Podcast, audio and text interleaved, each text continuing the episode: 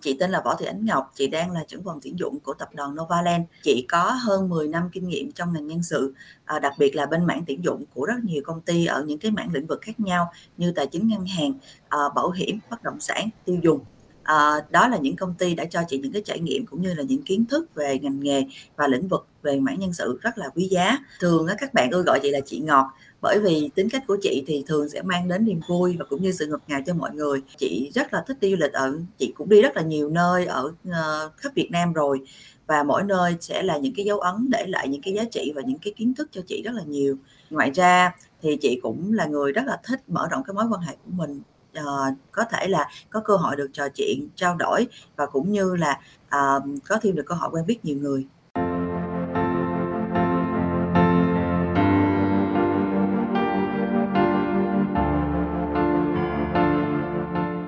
Đang biết là hiện tại thì chị đã làm trong ngành lĩnh vực nhân sự cũng hơn mười năm rồi, thì em cũng muốn hỏi là không biết thì cái cơ duyên nào đã đưa chị đến với ngành nhân sự chị ha? Thật sự chuyên ngành của chị học á, là chuyên ngành quản trị kinh doanh, à, và từ lúc mình còn ghế, ngồi ghế nhà trường á, là mình chỉ đam mê làm sale thôi. Nhưng mà khi mình ra trường á, thì trong khoảng thời gian đầu á, có khoảng bốn đến sáu tháng thì chị rất là chật vật trong việc tìm kiếm công việc. Tại vì lúc đó thì hầu như ai cũng cần là phải đi xin việc làm, phải có kinh nghiệm. Nhưng mà mình thì đâu có kinh nghiệm đâu, mình mới ra trường mà. Cho nên lúc đó mình rất là khó kiếm được một cái job phù hợp cho mình, một cái job mà mình thích. Đó đưa đẩy sau đó thì chị lại uh, ứng tuyển vào một công ty Headhunter. Thì đây là một công ty chuyên cung cấp về dịch vụ tuyển dụng cho những đối tác của mình á. Thì lúc đó chị may mắn được chị quản lý của chị thời đó nhận chị vào và đào tạo. Thì khi chị vào chị làm á, thì uh, chị được trải nghiệm trong cái môi trường làm Headhunter. Thì chị cảm thấy nó rất là phù hợp với mình và chị rất là thích cái nghề này á, vì nó đem ra chị chị có thể là chị có thể nói chuyện được với nhiều người, chị có thể biết thêm rất là nhiều những cái ngành nghề, vị trí, lĩnh vực khác nhau. Mặc dù mình không có làm chính xác cho mảnh đó, nhưng mà khi mình tuyển dụng á, mình nói chuyện với những ứng viên của mình thì mình sẽ có sự am hiểu nhiều hơn, à, và cũng như là nó cũng phù hợp với tính cách của chị nữa. Từ đó định định hình cho chị thì đây là một cái nghề, gọi là một cái nghề mà nghề nghiệp luôn á, mà mình muốn hướng và mình muốn phát triển trong cái lĩnh vực này luôn. Thì đúng là người ta có câu là nghề chọn mình chứ mình không chọn nghề chị ha. Thì ừ. uh, không biết là trong những năm mà chị đi làm ở, ở lĩnh vực nhân sự á, thì không biết là theo chị thì cái vai trò của cái ngành nhân sự, của cái phòng nhân sự ở trong công ty là như thế nào? Tại vì em thấy là đa số bây giờ các bạn cũng đang chưa có xác định được là ngành nhân sự, vậy thì ngành nhân sự sẽ đóng góp được gì hay là có vai trò gì trong công ty á chị? Mình nghe cái tên nhân sự là mình đã biết là cái bộ phận này sẽ chuyên lo về những vấn đề về con người, về nhân sự rồi. Nhân sự thì nó sẽ bao gồm rất là nhiều những cái chức năng khác nhau, từ việc là tuyển dụng, đào tạo, phát triển nhân tài, à, những người phù hợp cho tổ chức để đảm bảo là tổ chức mình sẽ có những cái nhân sự phù hợp để mà vận hành và phát triển. À, ngoài ra thì mình cũng quản lý luôn về chính sách, phúc lợi, chế độ đãi ngộ cho nhân viên, đảm bảo là nhân viên họ an tâm và họ làm việc và gắn bó với mình. À, nhân sự cũng sẽ là nơi để mà mình có thể là chăm lo về đời sống tinh thần, không chỉ là vật chất mà là tinh thần của người nhân viên, để đảm bảo là họ có sự cái tinh thần thoải mái và họ có sự gắn bó với tổ chức của mình nữa.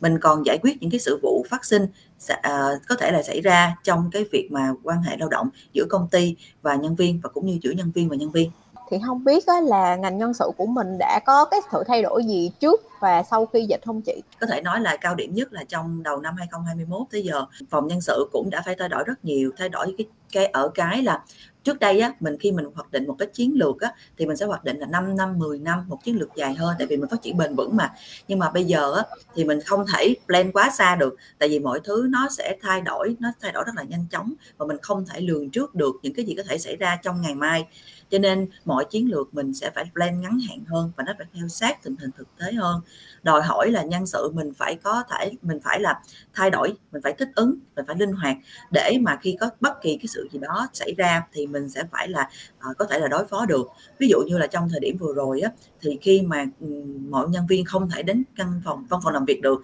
trước đây không bao giờ xảy ra trường hợp đó luôn á, thì bây giờ nhân sự phải làm sao mà lo được cái thiết bị, công cụ để người nhân viên người ta có thể làm việc ở nhà, làm sao có thể xây dựng những cái platform để mà nhân viên có thể kết nối với nhau và làm việc với nhau, làm sao có thể xây dựng những công cụ để cái người quản lý có thể là đảm bảo được là cái hiệu quả làm việc của nhân viên của mình vẫn vẫn được duy trì. Cái nữa là người nhân sự cần phải làm sao mà tạo động lực, hỗ trợ về mặt tinh thần cho nhân viên nữa. Trước đây á, thì mình nhân sự mình chỉ nghĩ là à, cơm áo gạo tiền, mình có lương, mình tính lương tính thưởng hàng tháng cho nhân viên là được rồi, mình có những chính sách phúc lợi tốt về mặt uh, tiền cash, gọi là cash á, cho nhân viên là được rồi. Nhưng mà bây giờ thì mình cần phải chăm lo đời sống tinh thần của nhân viên hơn, vì qua cái đại dịch vừa rồi á, thì nhiều nhiều nhân viên, nhiều con người người ta sẽ bị stress đó, và khi người ta sẽ bị stress thì người ta sẽ ảnh hưởng tới cái tinh thần làm việc và hiệu quả công việc. Và cái việc mà một người phải làm việc ở nhà quá lâu thì cũng ảnh hưởng tới cái tinh thần của họ nữa. Cho nên nhân sự cần phải tìm những cái cách để mà sao mình có tạo ra cái động lực, mình khuyến khích họ và mình có thể là giúp họ giải tỏa những cái stress. Đâu là những cái khó khăn hay là những cái thách thức lớn nhất của cái ngành nhân sự trong cái mùa dịch đang kéo dài như thế này đó chị? Nó cũng sẽ là xoay quanh về cái việc là uh, mọi người không gặp được nhau, không tương tác nhau, nhưng mà mình phải giữ được cái engage, mình có vậy mình phải giữ được cái sự gắn kết giữa mọi người với nhau á. Chứ để ví dụ như mình gặp nhau hàng ngày thì mình tổ chức party, mình có những cái buổi sharing, mình ngồi nói chuyện với nhau thì cái sự hiểu biết của nhau, nắm bắt tâm lý của nhau dễ hơn. Uh, nhưng mà bây giờ ai cũng làm việc với nhau qua cái màn hình hết á, cho nên là uh, nhiều khi mình sẽ không biết được người ta đang nghĩ gì, hoặc là người ta sẽ có những cái khó khăn gì không thể là trực tiếp hoặc là nhanh chóng để mà chia sẻ với mình được.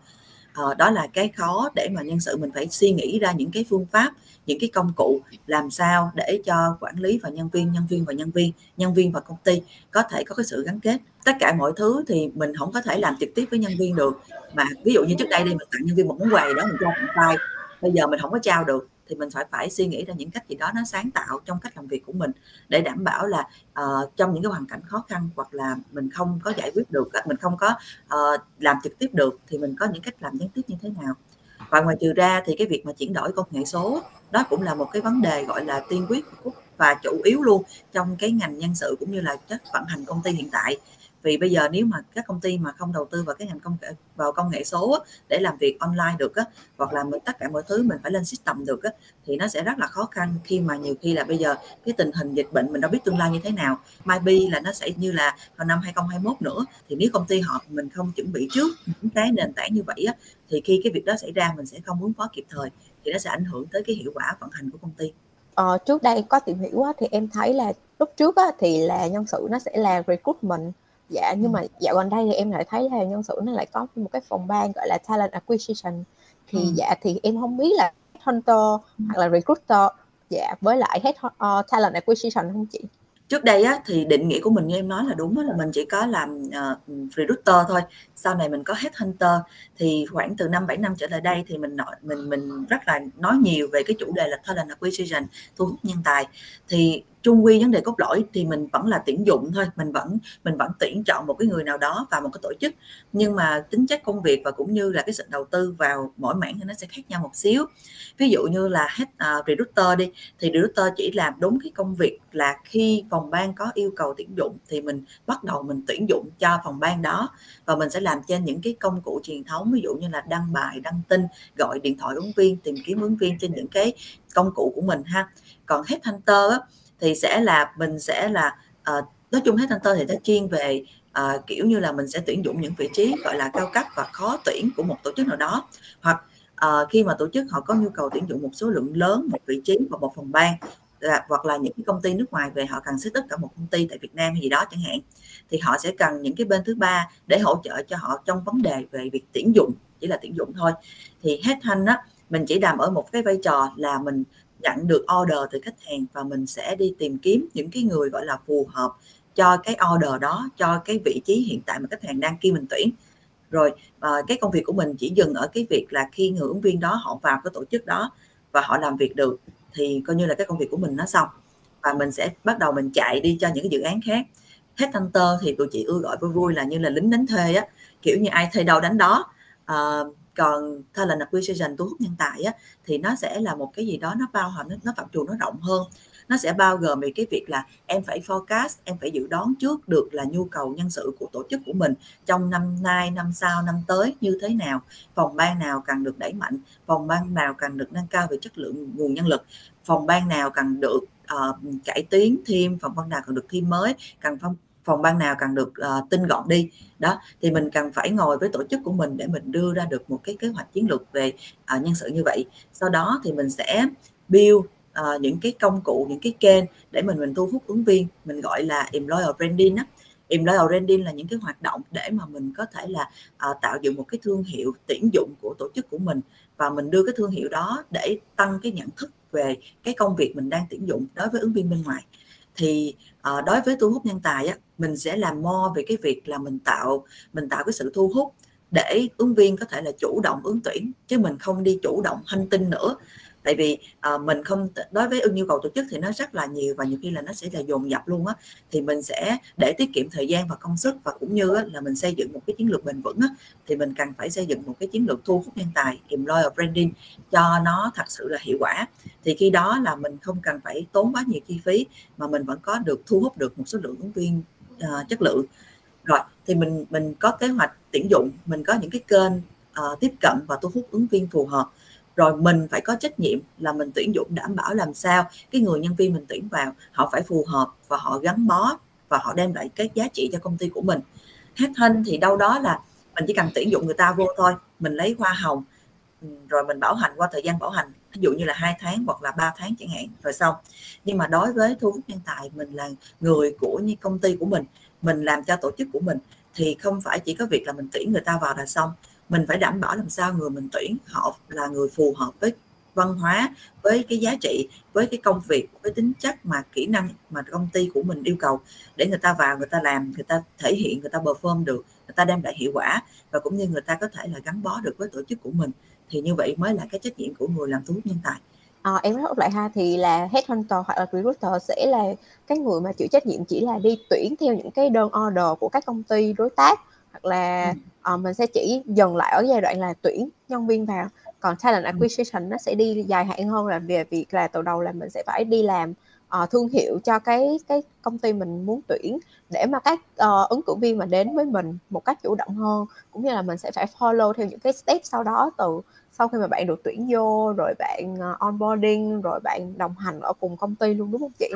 Talent acquisition thì mình cũng không chỉ là làm về những nhân viên bên ngoài, mà mình cũng phải đảm bảo về cái mặt là nhân viên nội bộ nữa. À, tức là ví dụ như là những cái bạn ứng viên nội bộ, khi mà bạn muốn luân chuyển, bạn muốn thăng chức, bạn muốn uh, qua phát triển theo chiều dọc chiều ngang, thì vai trò là talent acquisition mình cũng có phải có vai trò là mình cũng tư vấn cho họ về mặt định hướng về nghề nghiệp,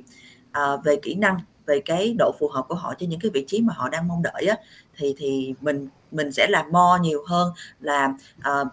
bên ngoài, ứng viên bên ngoài và ứng viên nội bộ nữa, chứ không phải chỉ là ứng viên bên ngoài không. Thì uh, lúc đầu á, em cũng có nghe nói là chị làm cũng là một người trái ngành, uh, chuyển qua ngành nhân sự, thì không biết là uh, khi với vai trò là một cái người chị đi trước, là chị có lời khuyên gì cho các bạn sinh viên trong cái việc là các bạn sẽ định hướng nghề nghiệp uh, tương lai của mình không, từ uh, trên ghế nhà trường đại học chẳng hạn? Dạ. Thì thật sự ra là à, lúc mà các bạn học cấp ba, lớp mười một, mười hai á, thì các bạn nên nhìn nhận lại là à, sở thích, rồi à, thế mạnh, điểm mạnh, điểm yếu của mình, hoặc là cái mong đợi của mình cho một cái sự nghiệp tương lai của mình là như thế nào. Từ đó mình sẽ quyết định cái ngành chọn, cái ngành mà mình muốn chọn mình đi học á, hơn là mình sẽ nghe theo những cái sự áp đặt và chỉ dẫn của những người đi trước, ví dụ như là ba mẹ, anh chị, hoặc là một cái hình mẫu nào đó. Tại thật sự ra có thể là người ta cảm thấy cái đó là nó tốt, nhưng mà chưa chắc nó gọi là tốt với mình. Thì khi mà mình xác định được những cái nào thật sự là tốt với mình theo cái yêu cầu, sở thích, thế mạnh, điểm mạnh, điểm yếu của mình rồi ha, thì mình sẽ quyết định cái chọn mình chọn lựa cái ngành mình muốn theo học. Và nhiều khi là trên cái ngành, trên cái đoạn đường mà mình đi học trường đại học, mình theo cái ngành đó đó mình đang đi học, thì mình cũng có những cái sự thay đổi về định hướng nữa. Có thể là khi mà các bạn vào học thực tế cái ngành đó, các bạn cảm thấy nó không có phù hợp với mình thì cũng không sao hết, chuyện đó là rất là bình thường nha. À, nhưng mà à, mình nên có cho mình thời gian để mình trải nghiệm thực tế cái việc đó trước khi mình quyết định là nó hợp hay không hợp. Tại vì thật sự ra những cái gì gọi là lý thuyết và mình đứng ngoài mình quan sát á, mình sẽ không hiểu hết tất cả nội tình bên trong, và cũng như mình sẽ không cảm nhận hết tất cả những cái uh, thực tế của nó. Cho nên là theo chị á, thì các bạn nên có sự trải nghiệm. Các bạn có thể là như như chị này, chị có thể là chị học ngành quản trị kinh doanh, chị học kinh doanh, nhưng mà khi mà chị trải nghiệm thực tế nó, khi mà chị ra trường chị đã trải nghiệm thực tế như công việc làm sale á, thì chị thấy là nó không có phù hợp với bản thân của mình. Thì tới lúc đó chị mới bắt đầu là chị tìm kiếm những cái gì đó nó phù hợp với mình hơn. Thì không có ai bắt buộc các bạn trong vòng một hai năm đầu khi các bạn ra trường các bạn phải thật sự xác định được là một công việc và các bạn phải gắn bó cả đời hết á. Tại vì nhiều khi các bạn làm bảy tám năm trời, mười năm như chị chẳng hạn, bây giờ chị có định hướng khác, chị hoàn toàn chị có thể thay đổi được. Nó sẽ không phải là một cái gì đó nó cố định lâu, nó cố định mãi mãi cho các bạn. Chỉ là cái mà chị muốn khuyên á, là các bạn hãy nên trải nghiệm và dấn thân thực tế vào những cái gì mà mình đang đang đang còn lăn tăn, hoặc là những cái gì mà mình muốn xác định rõ ràng á, chứ mình đừng nên chỉ ngồi quan sát, chỉ nghe người khác nói và mình quyết định nó là hợp hay không hợp với mình á. Thì em cũng có nghe nói một câu là nếu như mà bạn đi làm một ngày tám tiếng thì cả cuộc đời của bạn sẽ làm hết tám mươi tiếng. Vậy thì bạn sẽ lựa chọn cái ngành nghề nào mà bạn sẽ làm trong tám mươi tiếng đó? Thì em nghĩ cái câu đó nó cũng là một cái lời khuyên, uh, cũng như là một cái câu hỏi mà các bạn uh, sinh viên, gọi những bạn trẻ có thể tự hỏi chính mình uh, trước khi mà các bạn lựa chọn cái ngành nghề nào đó. Dạ. Yeah. Ừ. Thì uh, uh, và em cảm thấy uh, là dạo gần đây thì giới trẻ uh, ngày càng giỏi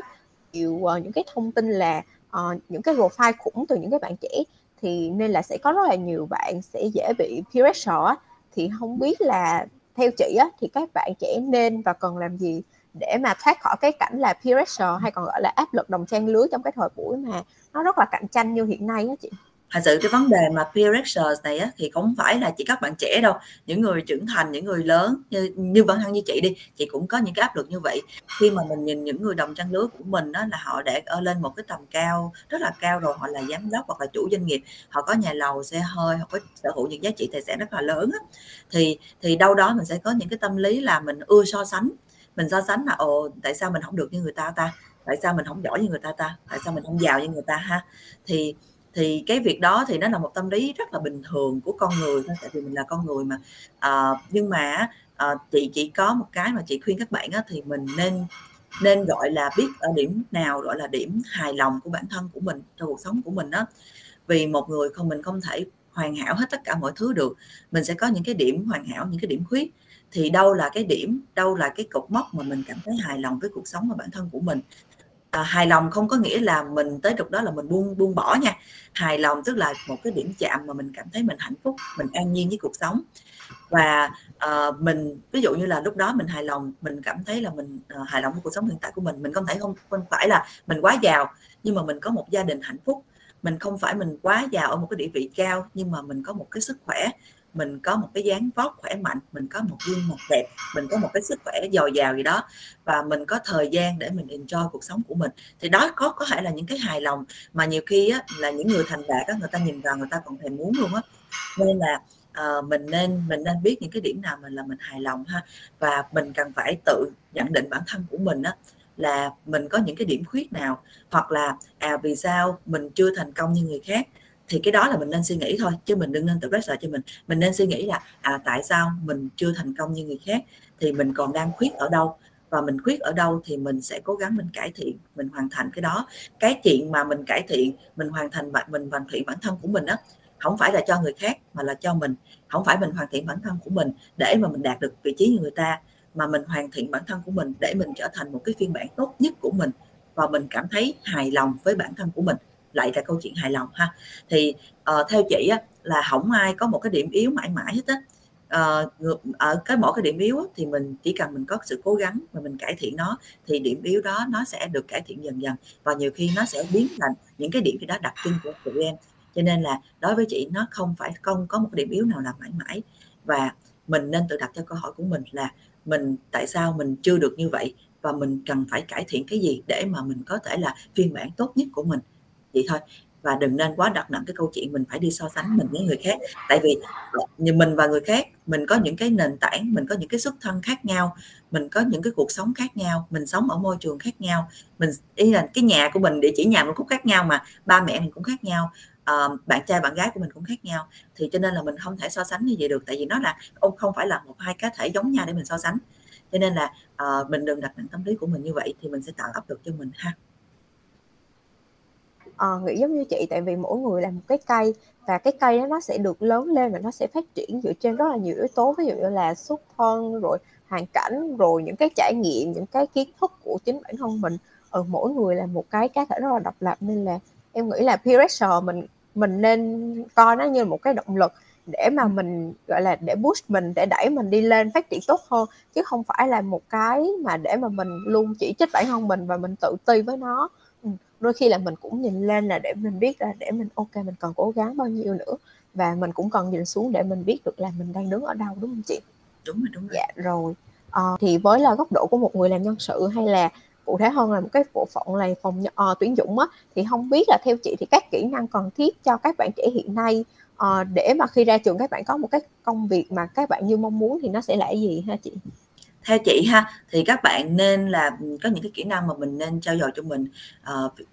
ví dụ như là kỹ năng học hỏi linh hoạt nè, à, mình có thể là mình học qua những cái phương pháp khác nhau chứ không nhất thiết là mình phải học so sách vở hoặc là có người khác cầm tay chỉ việc cho mình, nhưng mà mình cần phải có những cái cách học hỏi sáng tạo, tại vì kiến thức thì không bao giờ nó có giới hạn hết trơn á, và mình càng học được nhiều, mình có càng nhiều kiến thức thì nó sẽ là những cái giá trị cho mình thôi. À, ngoại trừ ra thì các bạn cũng cần phải có thêm những cái kỹ năng, ví dụ như là à, kỹ năng quản lý cảm xúc, tại vì à,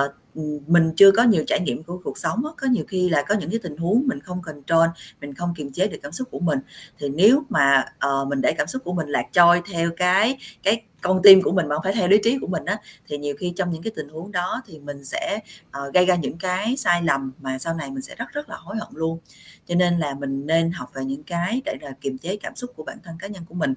À, ngoại trừ ra là à, ví dụ như những cái kỹ năng như là tụi em có thể là kỹ năng tạo networking nè, à, kỹ năng quản lý công việc và thời gian của mình, đó là những kỹ năng rất là quan trọng. À, một cái kỹ năng mà chị thấy là các bạn cũng đang bị thiếu khá là nhiều là kỹ năng làm việc nhóm á. Kỹ năng làm việc nhóm thì không phải là ai cũng làm việc được nha, đừng mình không phải nghĩ là à mình ở trong một cái tổ chức rồi mình làm việc với bốn năm người thì gọi là mình có kỹ năng làm việc nhóm.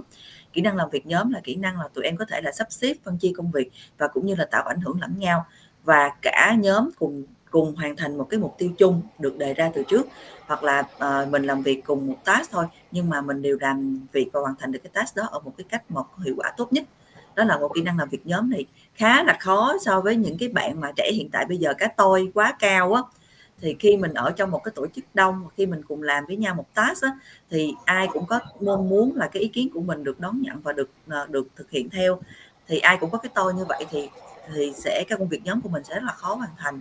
Và và và chị nghĩ cái đó là nó cũng là một kỹ năng rất là quan trọng khi là bây giờ các bạn phải bắt đầu tổ chức nào đó. Ngoài trừ ra thì chị thấy ví dụ như là kỹ năng uh, digital đi, kỹ năng làm việc uh, ở trên những cái công cụ mà high tech á, thì các bạn trẻ bây giờ chị nghĩ chắc là các bạn nào cũng có được những kỹ năng này rồi, thì thì nó cũng sẽ là những cái add-in rất là giá trị cho các bạn khi mà bây giờ tất cả các tổ chức đang chừng dần dần mình chuyển qua là công nghệ số hết. Uh, thì nếu mà các bạn có những cái công cụ và về cái việc này thì nó sẽ là uh, cái cái điểm mạnh của các bạn khi các bạn tham gia vào một tổ chức nào đó. À, là sinh viên các bạn mới đi học tập hoặc là các bạn mới lần đầu tiên đi làm á, thì chị có lời khuyên gì mà để cho các bạn có thể gọi là hoàn thành tốt hoặc là tỏa sáng trong cái môi trường làm việc của mình không chị?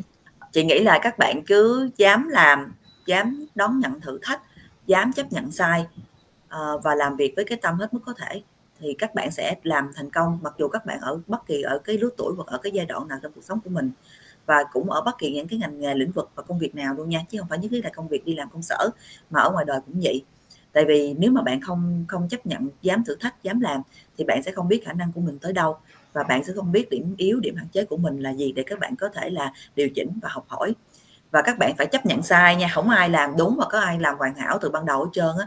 Chị cũng sai, cũng vấp ngã, cũng bị sếp la, cũng cảm thấy bị fail rất nhiều lần. Nhưng mà quan trọng là sau khi những lần vấp ngã, những lần sai đó mình học ra được bài học gì và mình hạn chế, mình không lặp lại những sai lầm đó. Đó là cái mà tất cả mọi người sẽ ghi nhận rất cao về mình. À, chứ không phải là mình là người Superman hay gì mà cái gì mình cũng hoàn hảo hết. À, Superman cũng có những cái điểm yếu mà, đúng không? À, thì thì chị nghĩ đó là những cái mà các bạn nên nên tập tâm lý trong mình ha. Và ngoài trừ ra làm ngoại thêm nữa là chị có một cái lời khuyên chân thành, mà khi mà chị làm tuyển dụng á, thì chị cũng rất là quan tâm tới thái độ và cũng như cái tâm huyết làm việc của các bạn trẻ. Vì cái gọi là cái kiến thức, cái kiến thức kỹ năng hoặc là cái cái kỹ năng làm ngành nghề của các bạn á, thì chị bên công ty hoặc là bản thân chị có thể đào tạo được, nhưng mà về cái thái độ tư duy cũng như là cái tâm của các bạn á, khi các bạn đặt để vào một cái vấn đề nào đó thì cái này là cái bản chất của các bạn rồi, sẽ không có ai ai dạy uốn nắn cho các bạn được, ngoại trừ cái việc là bản thân các bạn muốn thay đổi. Cho nên là chị thấy cái đó là rất là quan trọng để các bạn có thể tạo được cái niềm tin cho một cái tổ chức, một công ty, một cái nhà tuyển dụng nào đó mà người ta đồng ý, người ta trao niềm tin, người ta tuyển dụng bạn vào, thì bạn cần phải show ra được những cái thái độ ham học hỏi, thái độ cầu tiến, cái tâm huyết trong công việc của các bạn để cho người khác có thể có cái niềm tin cho các với các bạn ha. chị có những cái mong muốn gì hay là những cái chia sẻ gì đối với những bạn mentee hoặc là những bạn uh, sau khi mà xem podcast này sẽ có ý định apply trở thành mentee của Give It Back không chị ha? Thật sự ra lúc mà chị mới ra trường thì chị không được có may mắn là có được biết chương trình này, hoặc là chương trình lúc đó của mình cũng chưa có, và cũng chưa có những người gọi là mentor, coach, coaching cho mình. Mình lúc đó là mình phải tự bơi, tự học rất là nhiều á, và nhiều khi mình đi sai hướng mà mình cũng không biết mình sai hướng luôn. Thì chị thấy đây là một chương trình rất là hay để cho các bạn có thể là tham gia, để các bạn có thêm một người cùng đồng hành, cùng lắng nghe, cùng chia sẻ, để các bạn có cái định hướng và các bạn có được cái câu trả lời mà mình đang còn băn khoăn.